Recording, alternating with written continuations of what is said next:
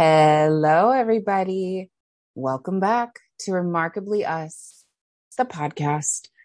I'm your host, Shelley Roan, sober gal living in Southern California, navigating the ins and outs of life. After what we'll call the great breakdown of 2019, I've been journeying through sobriety, divorce, relationships, and now we've added co-parenting onto that. Honestly, I'm really just trying to do my fucking best. So today, it's Sunday. It's Memorial Day weekend. The kids are all home, running around like crazy. Kara's been sick this week, so I've been on like super co-parent duty, and it's been exhausting, but wonderful. I mean, this family is everything to me. And we had a little tiny home sleepover last night. It's just, I felt so much, gratitude when I woke up this morning for, just looking around at my life and the things that I have. And I'm very fortunate. I'm very blessed. So it's been nice kind of coming off of a week of not really having any time for myself. Kara's feeling a little bit better. So today, this morning I spent a lot of time just writing, and I worked on the website a little bit. So when you go on, or, after you listen to this episode, check out the website. I added some blogs, made some updates, things like that. So feel free to check that out. But yeah, now I get to spend, kind of the rest of the day on and off, recording and working on the book. I, just started reading a new book. So it's been a great weekend. Anyways, so today I want to talk about identity and choosing or finding peace in that. Now, this is something that I've been thinking a lot about since my last little mini vacation. I went to Arizona to see one of my greatest friends. I've known her for 8 years. We met right after I moved to San Diego. I mean, within a month of me moving down here. So needless to say, she has seen me through a lot. And there were times I'm sure being my friend was not easy, but here we are 8 years later and she still talks to me. So I must be doing something right. And the reason that identity and peace are on my mind is because being around her and chatting about life and love as we do every time we get together, now that we don't live close to each other.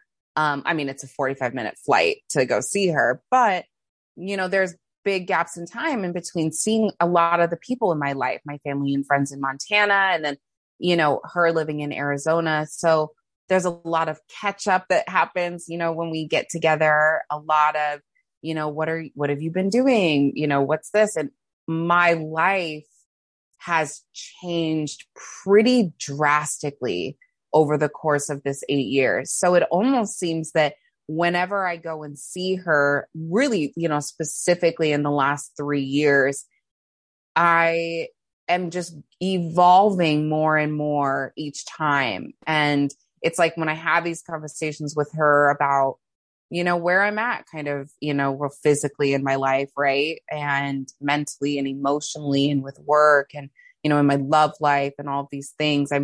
As I'm saying it, I get these kind of flashbacks. It makes me think about the girl that I was 8 years ago when we first met, and now the woman that I am now, the identity that I have now, and the peace that finding it really has brought me. This identity is wrapped up. It's wrapped around my career, my sexuality, what my passions are, and my sobriety. I feel like those are like the biggest key elements into what makes me me. you know, all of these things have formed in the last 8 years to create this lovely creature that I am today.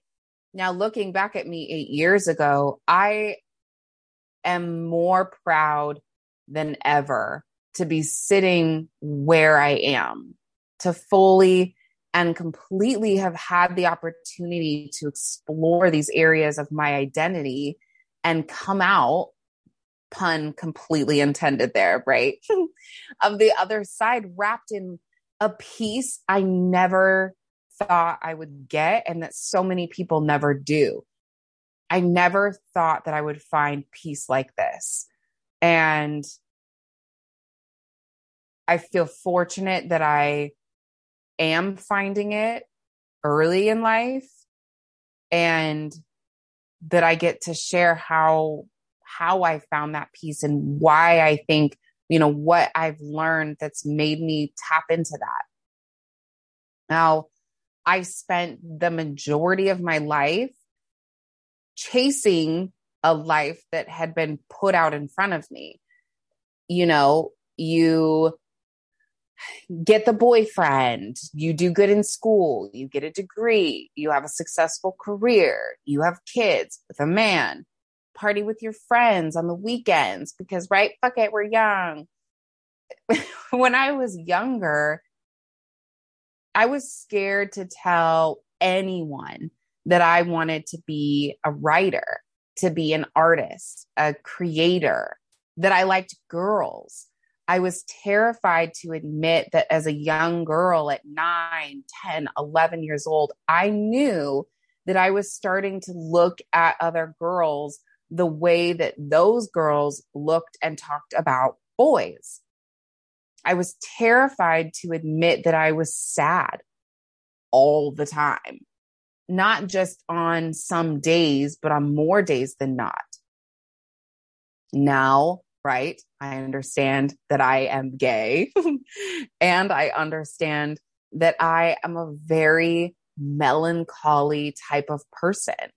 My personality is rooted in sadness and in sorrow, but not in a depressed sort of way. Even though I do struggle with that, it's separated. It's something that intertwines my view of the world in melancholy and in gray and rainy days that also at the same time brings me inexplicable joy and love.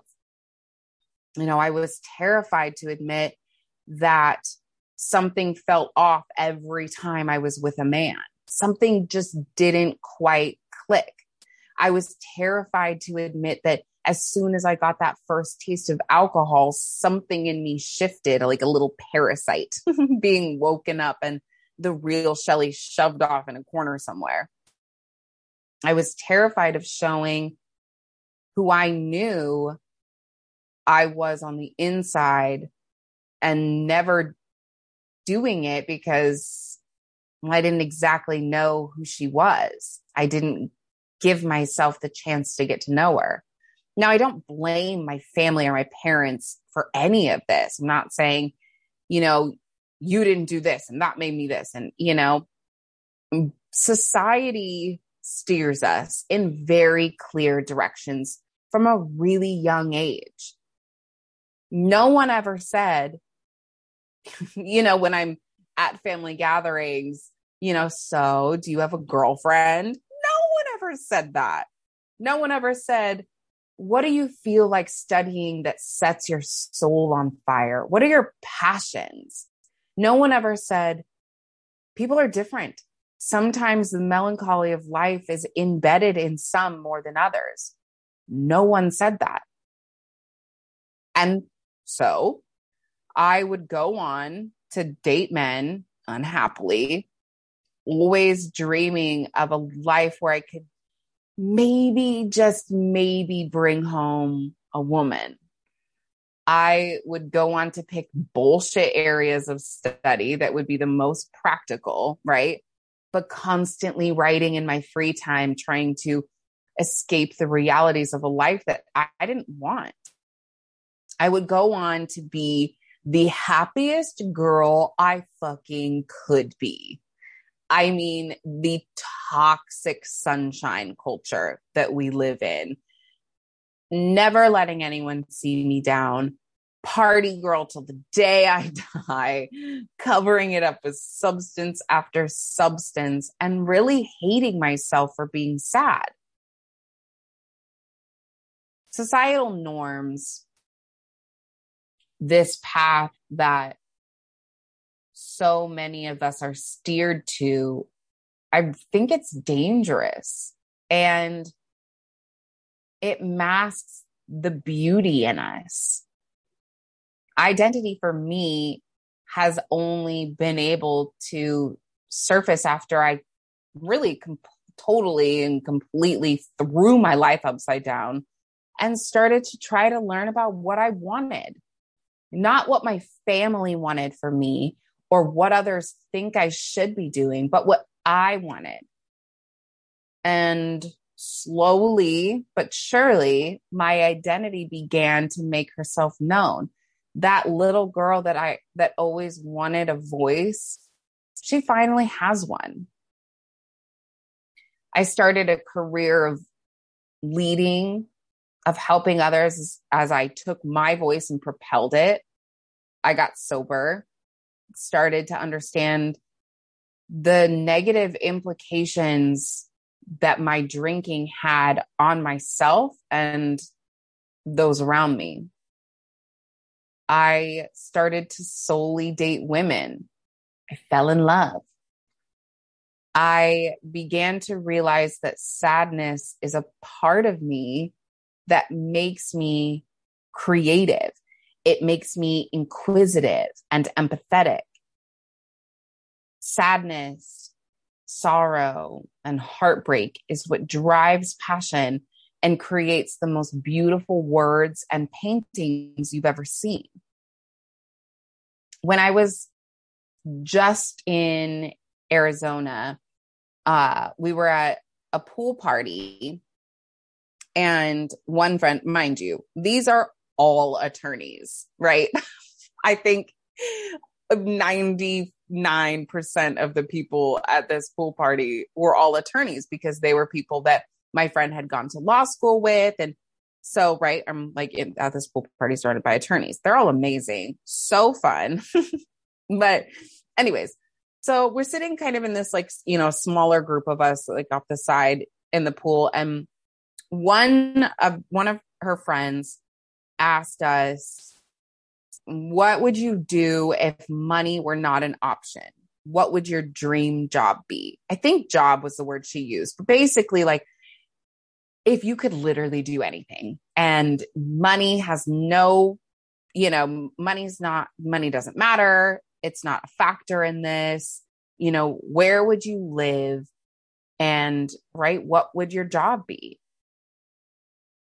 Not a single person in that circle said attorney. Not one. There was a diving instructor, a world traveler, a bartender at a small beach on a tropical island. There were all of these amazing, wonderful jobs and places that these people would live. And you could see on their faces as they talked about these things, that thing that lights up. That thing that lights up when I talk about leading my team through these leadership exercises where we tap into our own vulnerability and our own creative genius, the passion, that look on my face that lights up when I talk about a new project that we're starting, the look on my face that lights up when I talk about the book I'm writing, about podcast episodes I've recorded, about a painting that I saw, anything that just burns that creative fire in me.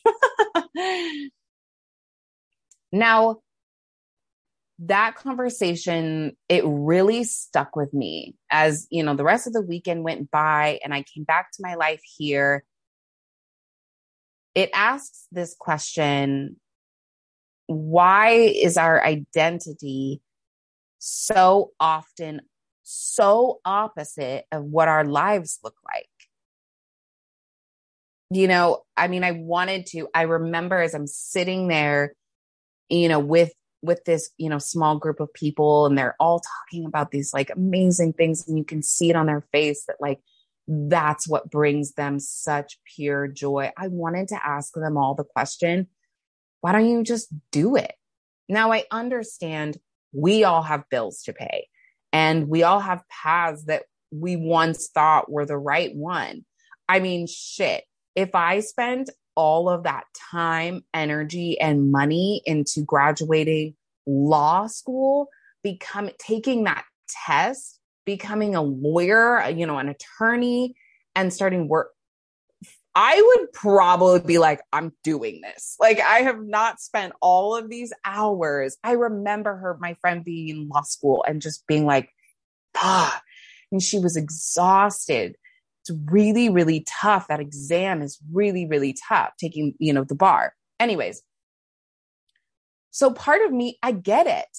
I mean, I got a degree, right? And I then went into a job that is, you know, I got because of the degree path that I kind of, you know, that I went on. So I get it. I mean, you put in all of this work. And so the next reasonable thing is to then, for them, become an attorney and start working. You know, that the path, that one paved out right in front of us, that we never steer away from so often. But what if we all so clearly thought that your passion, your identity, the things you dream of doing, that's just what you do. That's what you spend your life going after. What if we thought that way? What if we thought, instead of teaching kids, you know, okay, here are like the top earning jobs in the world, or, you know, in the top earning career paths. Here is the route to get it. And you put someone on that and you say, go, and they go. Where is the asking people, what are you passionate about? What lights your freaking soul on fire? And then telling them to do that. And I think especially with these kids, and, you know, even though they are not technically my children, I did not birth any of them. The last 6 years, I, you know, have been helping raise them. And this is an area specifically because I wish that things had been done a little differently for me, that I try really hard to open up those conversations with them, you know, to say, what do you want to do? What do you want to do? What do you enjoy doing? Then do that. You can do, you know, always telling them, you can do whatever you set your mind to, whatever your heart wants, do that. You want to play sports, do it. You want to be a scientist, do it. You want to be a writer, do it. You want to, you know, let's just work on it. So this is all swirling in my head as I, you know, as I come back of, why don't we tell people more often to find what your passion is, do it, and share it with the world. Spend your life going after that, and everything else will fall into place. You know, it took me a long time to come into my identity. A leader, someone who wants to change the world for the better in whatever small step I can. Someone that improves things for the better and shows people how to lead with heart.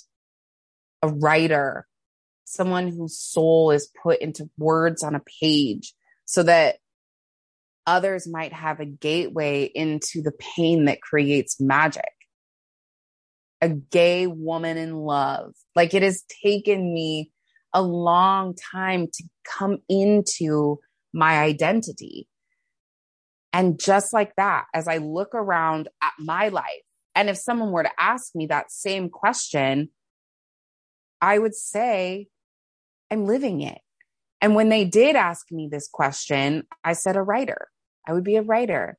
And I would live in a little mountain house with a bunch of kids. And here I am, you know, a writer in a little tiny home with a bunch of kids running around. And although writing doesn't pay my bills, it's still something that I know one day, whenever that day comes, that will be what I do. I love the, you know, the work and the job and the career that I have now, but this is also a huge part of my identity. And it's something that I'm constantly doing. I think that's peace. It's being able to say, this is who I am and this is what I love to do, and doing that, and then sharing that with the world, and not doing the things that are detrimental to your health and to your well-being just because that maybe once was the path that you were set out for, or just because that's the thing you think you should be doing, or that's the thing that pays your bills. It's tough. It's comfort and reliability and a steady paycheck. You know, these are all things that we do also strive for and that I think are very helpful. But to what point do we let something in our lives take such a hold on you just for money that it destroys a part of who you are? I think that's the opposite of peace. And what's the point in this life if not to find peace? You know, that peace of a beautiful morning, the peace and the quiet symphony of a sad song and a cloudy day, the laughter of the kids playing and the snore of an old dog by my side. You know, my fingers on the keyboard of a computer or wrapped around a pen to a journal. I think to find your identity, to turn your back to the path that was once laid out for you, to step off and into what sets your soul on fire. I think that is one of the most difficult but rewarding things we'll ever do. To do that then, and to share that with the world, that's peace. I think that's peace. So find yours, find your identity for you, and fuck what anyone else has to say or think. You are you, and that is fucking beautiful. All right. That's all. I hope you have an amazing Memorial Day weekend. And if you're listening to this and it's not Memorial Day weekend anymore, then I hope you have an amazing week or weekend whenever you're listening to this. Be safe, be kind, and please never forget how wildly capable you are. Till next time, bye.